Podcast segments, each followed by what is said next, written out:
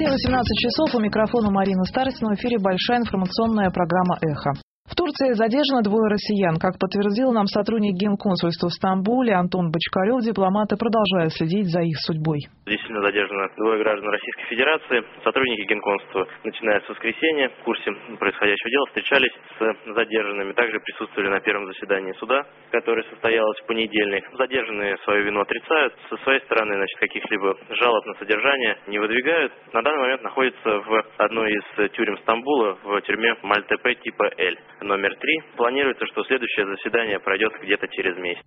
Турецкие власти не сообщили нашим дипломатам, в чем конкретно подозревают задержанных. Подробности приводит турецкая пресса. С подробностями Ренат Валиулин. Россиян Александра Смирнова и Юрия Анисимова подозревают в убийстве в ноябре прошлого года Абдулвахида Дильгериева, пишет турецкое издание «Хюриет» со ссылкой на сообщение газеты «Хабер Тюрк». Россиян в статье называют предполагаемыми шпионами, указывая на то, что они имели при себе поддельные паспорта, удостоверения сотрудников Интерпола, жесткие диски, несколько сотовых телефонов и доллары США с последовательными серийными номерами. На изъятых у мужчин USB-накопителях были обнаружены фотографии парковок, автомобильных номеров, камер наружного наблюдения, гостиничных номеров и неустановленных помещений. По данным газеты «Хабер Тюрк», Эдельгериев был застрелен на одной из улиц Стамбула недалеко от своего дома. Его автомобиль был заблокирован белым авто, в котором находились убийцы. Очевидцы произошедшего, как писали турецкие газеты, утверждали, что убийц было двое. Полиция тогда установила, что машина была арендована за три недели до убийства другим гражданином России Александром Насыровым.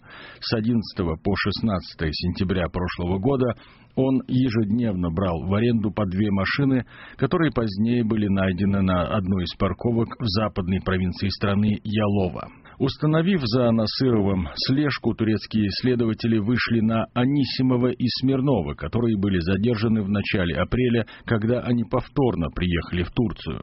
Насыров же покинул Турцию в сентябре прошлого года и пока туда не возвращался. Хабер Тюрк пишет, что задержанные, вероятно, готовили какую-то операцию. Сейчас, отмечает газета, полиция пытается восстановить стертую информацию на принадлежащей им USB-карте.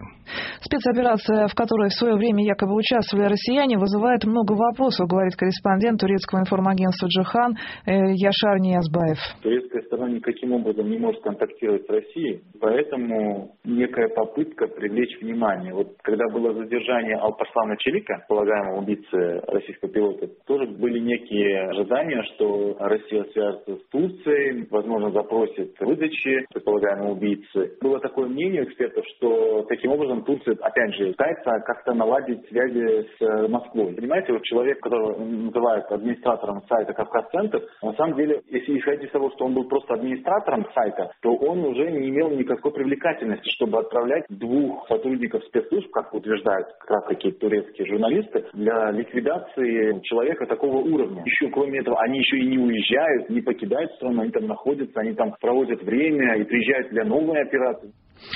Что касается якобы убитого россиянами Эдиль Гиреева, то зарубежная пресса называет его ключевой фигурой чеченского исламизма, который сражался на стороне террористической группировки Аль-Каида в Сирии. Более подробно о некоторых фактах его биографии напомнит Инесса Землер. Абдулвахид Эдиль Гиреев родился в 1983 году в Волгограде. Окончил школу, собирался поступать в университет, чтобы изучать юриспруденцию. Но в 2000 году, когда началась вторая чеченская кампания, его семья уехала в Чечню. Трое его братьев сразу вступили в ряды боевиков, наносивших удары по российским войскам, пишет газета «Гардиан». Сам он присоединился к ним позднее. Со временем Эдельгериев сблизился с Доку Умаровым, самопровозглашенным эмиром Кавказского Эмирата. Организация признана террористической и запрещена в России. Туда вступали бывшие чеченские сепаратисты, которые намеревались провозгласить диктатуру ислама на всем Северном Кавказе. В 2009 году Эдельгериев повредил ногу и по приказу Умарова уехал на лечение в Турцию. Оттуда он помогал отправить отправлять деньги и продовольствие на Кавказ, утверждает британская газета. Три года назад он решил воевать в Сирии вместе с другими боевиками Кавказского Эмирата, но отказался объединять свою группировку с ИГИЛ, тоже запрещенной в России террористической организацией. Кроме этого, Эдельгириев успел повоевать и на востоке Украины, где, по информации издания, чеченцы вступали в украинскую армию, чтобы бороться против пророссийских сепаратистов. Но местные спецслужбы, узнавшие о его прошлом, попросили его уехать из страны, пожелав избавиться от террористов в рядах своей армии. Значит, у так называемого Кавказского Эмирата несколько терактов в России. В частности, эта организация взяла на себя ответственность за взрыв смертника в аэропорту Домодедово в 2011 году.